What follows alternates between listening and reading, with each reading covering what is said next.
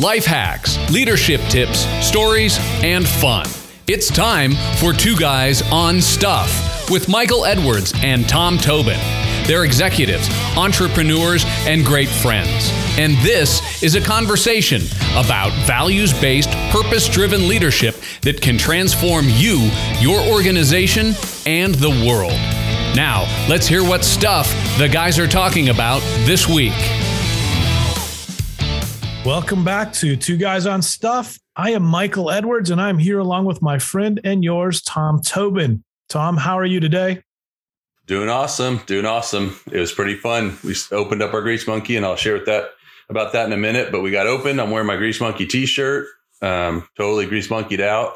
But it was so funny that when the very first car pulled in this week, all I it was just all of the jitters, and it looked like a bunch of thirteen year olds on a prom date for the first time. It was just hilarious, man. They jumped on that first car, and all of a sudden it was deer with in the headlights. They were terrified. Everybody was, it just, you could tell like their nerves were about to make them explode.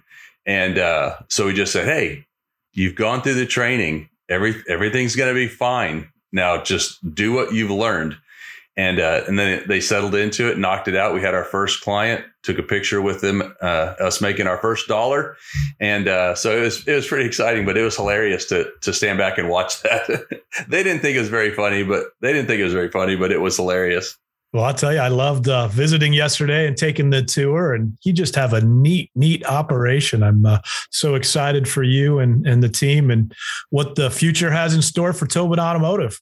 Yeah, thank you. Yeah, it, it's the Cibolo community has been um, great to receive us, and we're looking forward to uh, to serving um, that community for a long, long time. So, um, yeah, as a matter of fact, that's the topic today, right? Servant leadership. And, right? uh, you know, regardless of where you are in the uh, the spectrum of your business, whether you're an owner or you've just started, you've got the opportunity to be a servant leader and uh, and to lead in, lead in that servanthood. And so, you know, that I, I'm looking forward to hearing what you have to say. I think that um, you had told me about that article that you had read. So, um, so tell me about that. Yeah, it was an interesting process. It kind of uh, was one of those uh, rabbit trail things because the article wasn't directly about servant leadership, but it got me thinking more about the need for servant leadership. And I'll tell you about the article. It, uh, I hope that I pronounced the author's last name correct. I have Nicole Bendaly. Um, and it's an article she wrote for Forbes, and it started out referencing a Gallup s- study, um, the Gallup State of the Global Workpo- uh, Workplace Report. And in that workplace report, there were a couple of things that really jumped out. Uh, it said that seven in ten employees are struggling rather than thriving in their overall lives. I thought, wow, you know, mm-hmm. Here we are thinking we're chugging down the road, and everybody's excited to uh, get back to work, and we see a report that says seven out of ten people are struggling rather than thriving. And if you look at the report, it actually defines what struggling and thriving is. It's, so it's not just a general term that they threw out there, but it also goes on to talk about uh, forty-five percent of people say that their life has been affected a lot by COVID.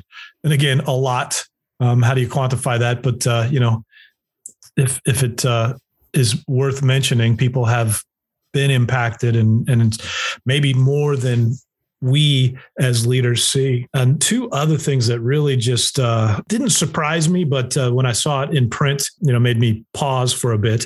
One of them was employee engagement has decreased two percentage points from nineteen to twenty, from twenty nineteen mm-hmm. to twenty twenty. And in that same period, employee stress levels have increased five percentage points. So, you know, really interesting article, snapshot of what the workforce looks like. And as I was thinking through the four big questions that uh, the author asks, um, it really got me thinking about servant leadership. And, you know, running through the the four questions that the author asks in the article, the first one is, what does the current state of your company culture look like? And I thought that that's a great question to mm-hmm. ask. And, you know, sometimes we go down the road one hundred miles an hour and don't really think about the culture. But, you know, culture is something that uh, needs to be at the forefront of mind. It needs to be measured uh, and, you know, planned and, and worked on intentionally all the time. Well, and that's one of the things that's interesting about that is if you're not an or- organization that measures, you know, that's in, that's very intentional about measuring where your culture is, how are you going to know to the level that you've been impacted? Right? Right. I think that's what's, you know, so sad is that if you're an organization that doesn't intentionally measure it, you don't know if what you are doing, absent of COVID, just in general, you don't know if what you're doing is impacting your culture in a positive or negative way.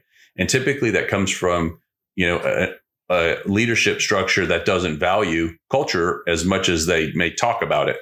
Um, so you measure the things that you value. Exactly. And, you know, nobody would ever go, oh, who, who cares what the P and L statement says? Well, you know, obviously that's really important. But if you could, if you could value culture with a dollar amount, you can guarantee it'd be on the P and L statement. Right. And so, you know, people that are wondering what their the current state of their company is, if they don't have a baseline, if they didn't look at it prior to COVID, that's really difficult to gauge it by anything other than, um, you know, the dollars. And that's the number of widgets sold, the number of people served. It doesn't look at what are the long-term ramifications of it, you know? So yeah, interesting. I totally agree. And it's interesting too, that, you know, we measure just about every K P I there is under the sun that, uh, you know, relates to business performance, job performance, sales, all that good stuff. But few companies really measure Uh, culture. One of the mm-hmm. most successful, most vibrant uh, cultures that I've ever worked in, they measured it frequently every single year. And anybody who had uh, more than, I believe, three direct reports, not only uh, had a three sixty degree survey done for them, but they also came together in uh, the Chicago at the company's headquarters, and everybody went through all of the feedback and celebrated successes and then created action plans to fix it. So mm-hmm. yeah, that was an interesting one. The next one I really liked was, what does the ideal company culture look like? Uh, I think, uh, you know, that's, that's a great question to really sit back and think, here's where we are, here's where we want to be. And, you know, it would be great if they're both in the same place, right? Well, and that's where you begin to see whether your employees' values are aligned with the business, you know, um, because one person's idea might be, I've got a putting, you know, I've got a putting green in the hallway somewhere for the employees to play, and we've got free Mountain Dew and snacks. And somebody else's might be, I get an extra week off a year. Somebody else's might be employee benefits. Another might be, you know, I've got the opportunity for overtime, you know, and, and the leaders might be, well, we, we're running at a twenty percent profit margin. So you have to take the time to evaluate that systematically and systemically through, throughout your whole organization, throughout your, your whole system, um, and then begin to look at, okay, how do we define that for what's important for us as a business entity? And, and that's where that individuality from one organization to the next comes, because businesses have their own personality. And if you just read, you know, a, an article on what the best culture looks like and try and make yours be like that, it's like us trying to make our church like every other church, you know. Each organization has a different mission, vision, you know, value. And so incorporating that into your company culture is going to be really critical. And so, you know, if you're sitting there right now and you're listening and you're, you're like going, wow, I don't, I don't really know to the extent that COVID impacted our organization, you know, now's the time to do a baseline. You, you can't look back and do one because that's no longer a baseline. Uh, you're just looking retrospectively, but you can establish a baseline now and begin to work on that. Um, especially when you see that employee engagement kind of across the board has decreased so significantly, you know, with all these people working from their homes, oftentimes, you know, it said, oh, it's great. Employees are more productive and they don't waste so much time on the road, et cetera. But a lot of that engagement comes through just the daily act- interactions that they're having, where ideas are generated and relationships are built um, within an organization where everybody's going to work. They're going to the office. And if you don't do something to replace that with at least something as um, as effective as some FaceTime type of activity via Zoom or or otherwise, you know, you're just going to have a lot of people in their own microcosms uh, going up, getting up to, you know, their fridge more times than they would if they were sitting in their in their cubicle. So, so yeah. So when it comes to the ideal co- company culture, you've got to bring your people together, evaluate it, what it is, and uh, what you want it to be, and then to baseline it and begin targeting how you're going to to develop it. So. Yeah, that's that's perfect segue to the second question. And, and we've already, yeah. or the, I'm sorry, the third question, how will you prioritize and measure? And that's uh, you know, a great question. And a lot of companies, they don't know where to start. And that's where people like you and me come into play and uh, exactly. develop these great uh, systems to help them prioritize and measure. And, and even bigger than that is planning to improve and communicating those two things. Mm-hmm. What would you think is... Uh, if I'm sitting there, you know, they're listening to us, but maybe they're just going, okay, what's, what do we do first by ourselves? What would you recommend an organization do? Um, that's probably the, the precursor to bringing in a consultant, because I think a lot of times people say, well, we can do this ourselves. And if they're going to do that, I think both of us would agree that we want them to do it correctly, or at least don't do it in a way that damages um, the opportunity in the future when they get to that point where they need to bring out in some outside engagement. What can they do today? Yeah, I would say a couple of things. Um, get clear on who you are as a company and who you want to be as a company. Get very clear on that, um, you know, because there's an investment, a financial investment and a time investment on building and improving a vibrant culture. And sometimes there's companies who just aren't willing to stomach some of the sacrifices to get that going. So, so be very, very clear on, on who you are. And that, that might mean just visiting your mission, vision, and values to make sure that they mm-hmm. are uh, exactly where you, where you think you need to be. It might be a survey, an informal survey of employees to kind of understand, or focus groups or things like that. But I think you need to really get clear um, to determine, are you really serious about this? Yeah. Um, so what do you think? So this actually lines up with the fourth question that, um, that she asks, what do, le- what do your leaders need? So within the context of that, what are the leaders going to need in order to begin that process, to begin moving forward? Now, this is one where you really need to take inventory of, of the things that they have. Uh, you know, if you take example, for example, returning to the office from COVID and how to continue uh, the things that you have for your culture there, you know, what skills do your leaders have? What skills do they need to get there? Um, do they have the tools that they need, the training that they need? Um, are the leaders indeed, you know, going to from uh, good to great? Are they the right people in the right seats? Um, mm-hmm. You've got to do all of that kind of inventory to assess what you've got, what you need, and then figure out a way to get it. But, you know, I, I, it's really around you know, skill assessment, tool assessment, um, and providing them those things that they need. Yeah. Interestingly, what we found yet, uh, just yesterday, uh, Mark, uh, my general manager, and Brandon and I, Brandon's our shop manager.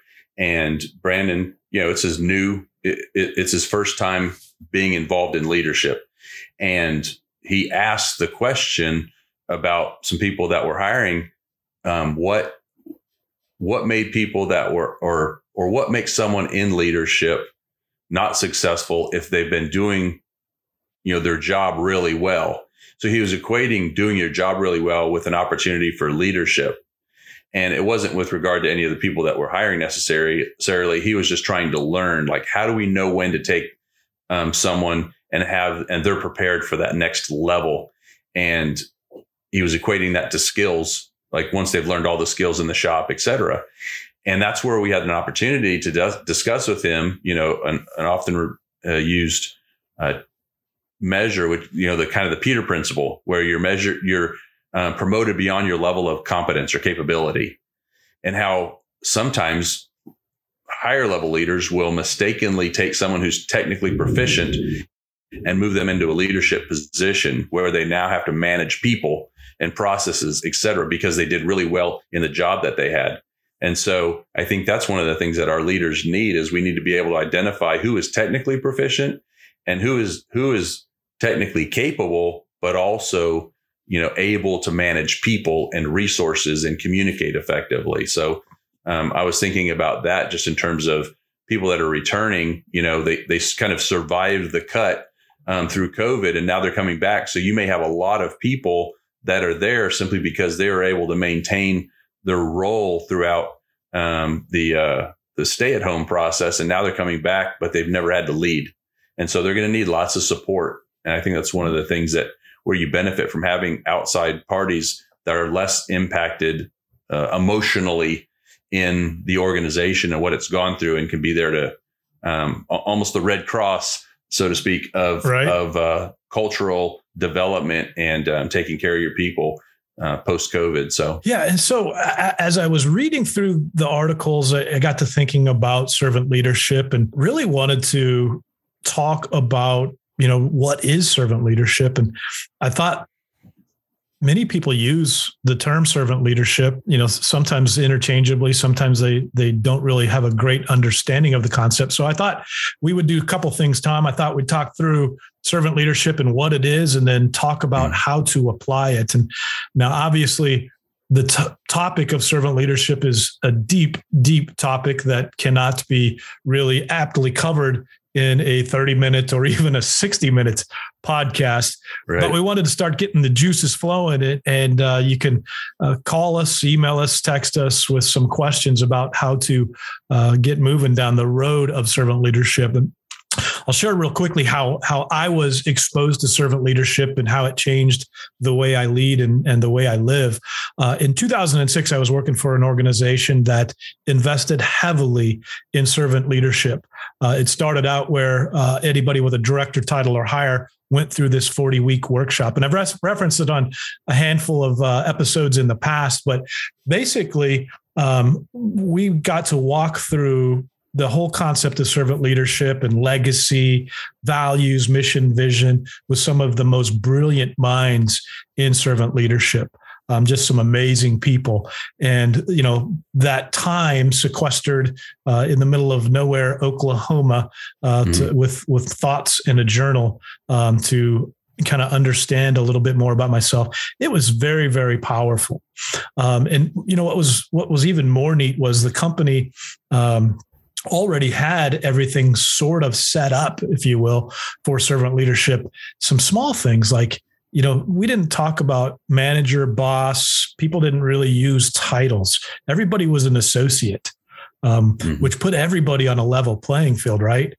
It was really right. interesting because I came from, you know, a, another telecom where the structure was a little bit more formal and it, there was a lot of positional power uh, that went on, and uh, moving into this organization where, you know, it was very clear that as a leader, as a matter of fact, the C E O of the company, his name was Jack Rooney. He said that there's two jobs at this company. There's those who serve customers and those who serve those who serve customers. Mm-hmm. Uh, man, what a what a great setup to uh, for for servant leadership. Right, absolutely, and and that's the thing. I think it's you know oftentimes um, people think that you just you know it just creates itself, and I think it's really important to note that you know servant leadership doesn't happen spontaneously. It happens organically. If I could tell people, if someone said how how do we create a culture that you know, really adapts or adopts the servant leader's mindset, I'd tell them three words: be the servant. It's not go and do, it's watch me. And when you serve people, others watch you. And that begins to change the culture. Yesterday, walked out into our shop at Grease Monkey, five people, four people standing there, two were sitting, two were standing, and a fifth one was scraping gum off of the concrete. And I was just like, hey, thank you for doing that. The other four are watching. And of course, they all stand up because I walk out. That's clear. That's why they stood up. And he's and uh, I said, thanks for thinking of that. And I, I really appreciate you wanting to take care of it. He said, hey, this is only our second day. We can't have it looking like it was, you know, twenty years from now.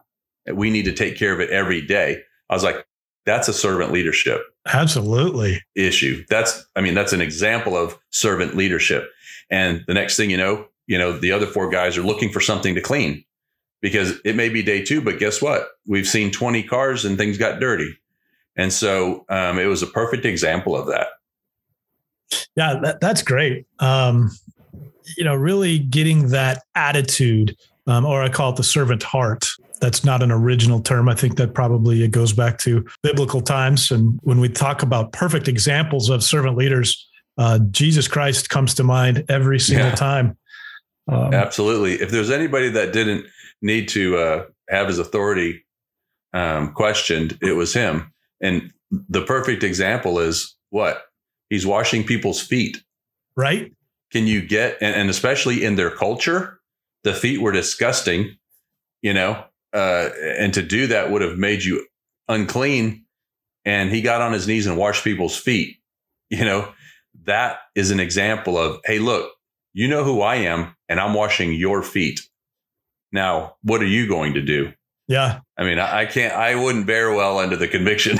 and, and but what you said, though, that was uh, actually what Jesus said, but that's also, you know, servant leadership in that I'm doing this for you. Now go and do this for others. Um, that's the multiplication mm-hmm. part of the servant leadership. Exactly. Exactly. Yeah. And, you know, if you've ever studied any of, of servant leadership, um, you've got Robert Greenleaf's book um, mm-hmm. called The Servant is Leader. And it is an essay. It is, it is literally an essay. Um, so it's not the most exciting reading in the world. Um, but I, I'm flipping through the pages of it right now, looking at some of the areas that I highlighted back in two thousand six. And I would say probably half of this book is highlighted uh, with uh, great things that I could uh, learn and apply in terms of le- servant leadership. But, mm-hmm. um, you know, Robert Greenleaf, again, uh, said to be the father of servant leadership. You know, he worked for A T and T, a telecom. Um, there's a, the Robert Greenleaf uh, Institute for Servant Leadership. Um, so, you know, he has really taken uh, in, in his lifetime, taken on the mantle of servant leadership and, and impacted thousands and maybe tens of thousands or hundreds of thousands of folks uh, with with his concepts and practices. Mm. And but you know, one of the things that uh, you mentioned, Tom, or, or or struck me as you're talking about the employee that was uh, scraping up the gum, that from a leadership perspective, that's what we do. You know, they talk about. Uh, you know, what's your job title? Well, I am the president of the company. What do you do? Well, anything, you know, I scrub toilets. I, you know, right. do whatever I need to do.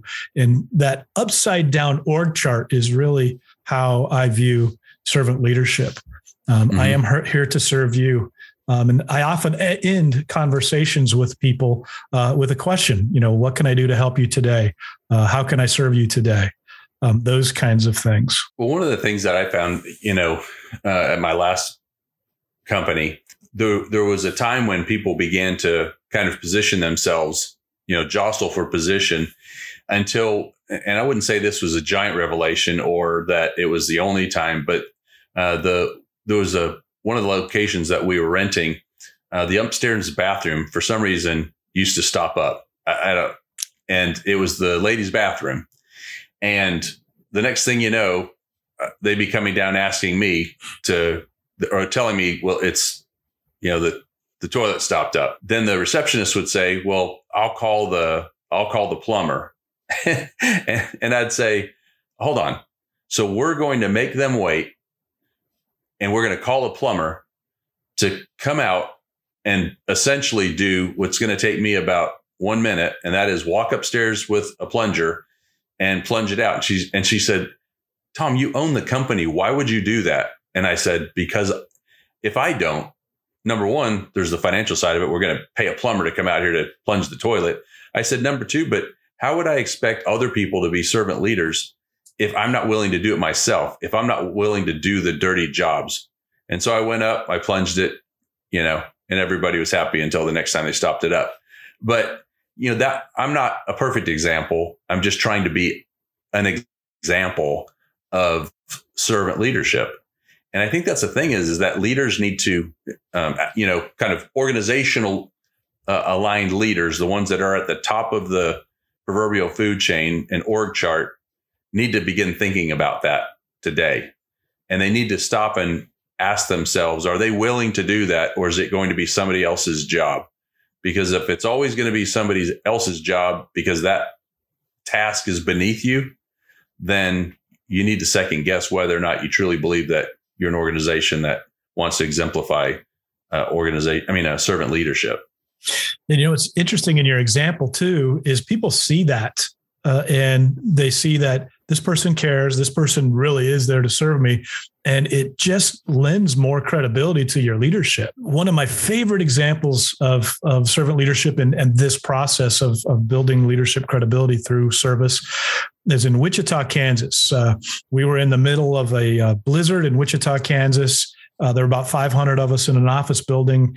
And uh, once the snow stopped, uh, the director of marketing came over to my office and he goes, "Hey, let's go uh, clean off everybody's cars."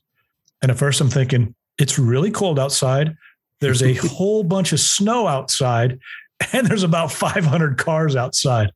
So he and I went down uh, to uh, a couple of other directors' offices and said, "Hey, we're going to go brush snow off of people's cars." Four of us started out there brushing people's cars off. And by the end of this, there were about twenty of us brushing people's cars off. And people mm. were at the windows watching us do this. Uh, they were so appreciative. And it was really cool because these folks braved the weather to come into the office during a blizzard to help take care of customers. And mm. the least we could do was, you know, show appreciation and make it easier for them to get home. That act they talked about for a long time after, and it really gained us a whole bunch of credibility when things uh, we had to deliver messages that weren't great. Uh, it was easier because people knew that we cared about them. Exactly. I mean, people, I think, well, definitely I, I'm one, I can, can't speak for the world, but I'm much more willing to take bad information from someone that I think actually cares and has shown that in the past than someone that acts like they cares because they're giving me bad information. Right. You know? So I think that's the thing is, is that servant leadership, we have to begin to recognize it's an inside out process. You know, you, it, it starts with a servant's heart. And that's where you develop, you know, from that you're developing your culture, your mission, uh, vision and values. Um, it, it's what happens when you bring people together and begin to talk about what's the heart of our organization and what's that going to look like twenty years from now when we're all gone, or thirty years from now when we're all gone. What is it that, you know, we want people to remember about what we contributed to the organization? So it starts with that servant's heart. And then you have to, you have to get clear on your values and get clear on your purpose. You know, as an organization, yes, you have to generate revenue and you have to be profitable. That's a gimme. But while you're doing that, while you're doing that, what else is it that you're going to do to contribute to the people that are serving, you know, your clients? In our verb, in our verbiage, it's our guests. Um, so that starts with leaders checking their ego and their title and everything at the door so that they can be in a, in a, in a servant posture, you know? Um, and from a, from a servant leadership standpoint, like what are the things that, uh, and I'll say one is like encouraging, you know, I think a servant leader is there to encourage. What are some other, um, terms that you would be able to kind of get your head head around and agree on, Mike, Michael, um, in terms of servant leadership? What is it to you? Yeah, well, I think the first one is caring, right? Uh, to mm-hmm. to be a servant leader, people you have to you have to care about people. I almost said, yeah, people have to know that you or think that you care about them. You have to genuinely care about people. If you don't yeah. genuinely care about people, um, then it's it's just you know not coming from the heart. Yeah, and they'll know. Like you mentioned, servant leadership is from the heart. Yeah, exactly.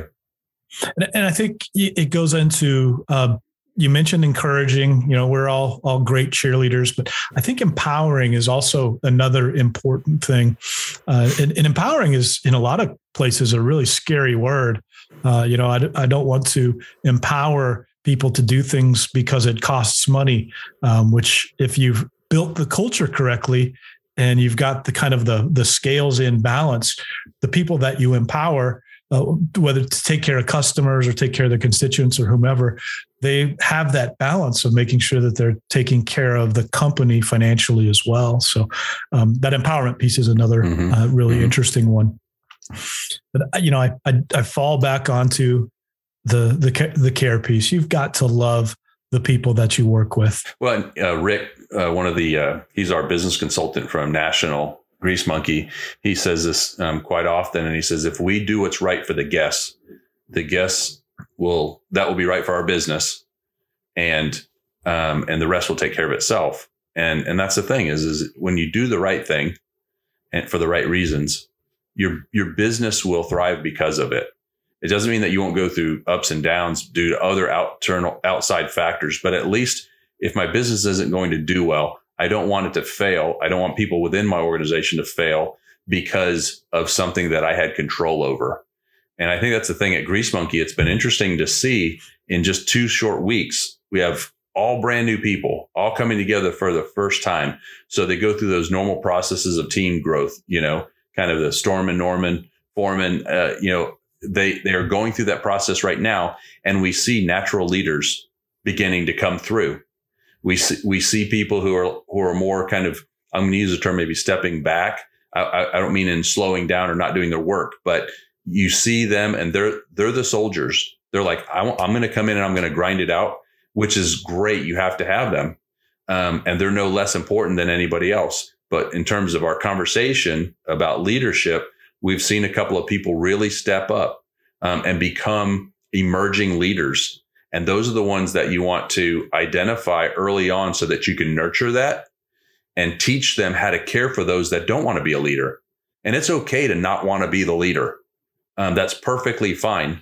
But what we're actively doing right now is identifying those people who want to be a leader or have tendencies, uh, have abilities, um, are showing just natural um, leadership. And then we want to be able to hone those and begin to mold them. So it's been really interesting uh, to see that develop in our organization in just a brief time. And there's nothing like that first car pulling up after they've been training for so long, you know, or the four cars pulling in at the same time. That happened on Friday. Four cars pulled in at the same time, one in each bay, two right behind them. And all of a sudden, you could tell people's um, voices were elevating. They're beginning to get frustrated, a little agitated. And we had to just say, hey, everyone stop, take a deep breath.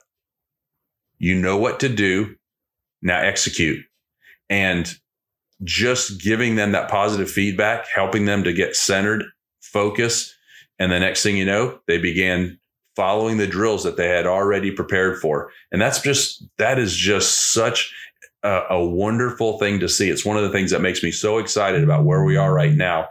Um, just beginning with Grease Monkey and then expanding from there is to see these young leaders, and they are just starving um, for proper attention. Not starving for attention. I mean, they're starving for proper leadership attention to help guide them through that process because they really want to be leaders and they want to do well um, within the organization. And it makes them, you just see them physically swell up with pride and their faces beam when um, when you're commenting on that. And then you see them going back to their team and rewarding their team with, you know, way to go. That was awesome. We did great Bay one.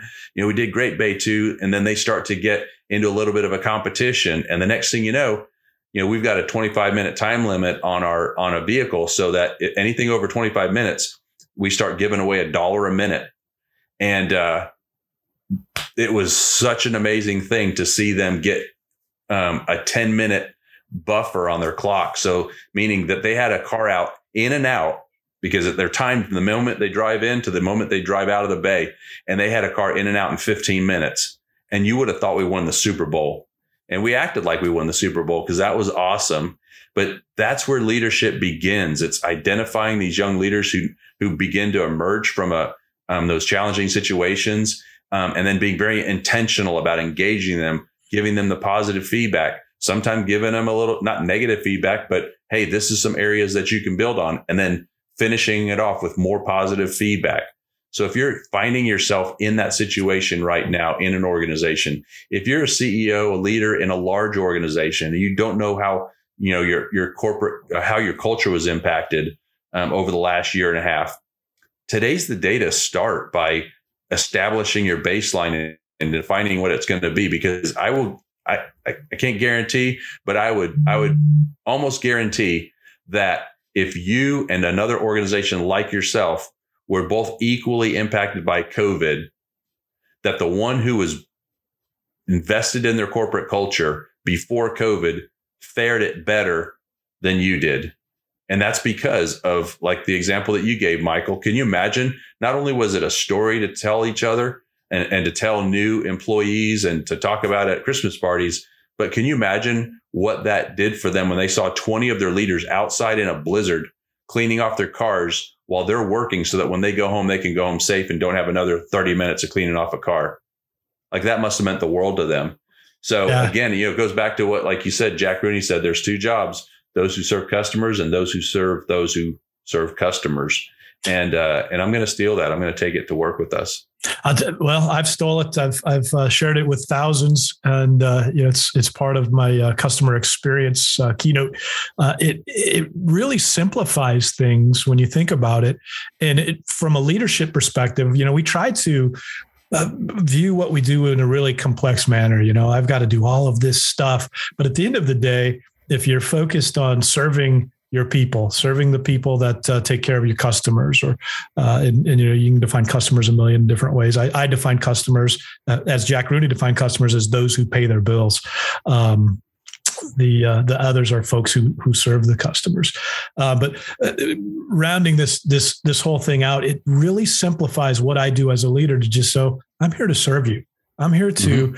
help you make your life easier. I'm here to uh, you know help your emerging leaders become better leaders. I'm right. here to remove barriers, remove obstacles, um, all of the things to help you do your job better. So it, for me, that that just really simplifies life. Well, and I think for uh, for our guests here, um, you're you're planning on doing something to simplify their life as well, right? Uh, tell us about what you've got coming up on this Wednesday. Hey, so uh, I've got some exciting stuff going on this Wednesday. I've got a uh, leadership training called Developing the Leaders Around You. And it's uh, uh, really kind of an informational uh, webinar to help you understand some strategies on leading through influence. Um, and it's all based on teachings from my mentor, John Maxwell. So really exciting stuff. It's about a forty-five minute uh, webinar. Um, you can register at uh, the Edwards Group of Texas, the Edwards group t x dot com, and you know it's all on our Facebook page and uh, LinkedIn and all that good stuff. So it's a pretty exciting webinar. Fantastic. And folks, you need to be listening to that. I mean, pay attention to when Michael's giving away free stuff. Telling you, he doesn't give away a lot of free stuff. Free stuff, no and, strings attached. Exactly. So, um, you know, two guys on stuff, talking about stuff, giving away free stuff. Who doesn't like free stuff? There you go. Um, so uh, say goodbye, Michael. Hey, I thank you all. I appreciate it. It's another great week. Absolutely. So we're Two Guys on Stuff. You can find us at anchor dot f m or your favorite podcast platform. And if you have any feedback or would like to be a guest on the show, have something to contribute to our audience, please drop us a line at info at edwards group t x dot com. We'll see you next week. Thanks for listening. Thanks for listening to Two Guys on Stuff. Tune in next week as Tom and Michael talk more about leadership stuff, life stuff, helpful stuff, and maybe even your stuff. Until then, keep your stories fun.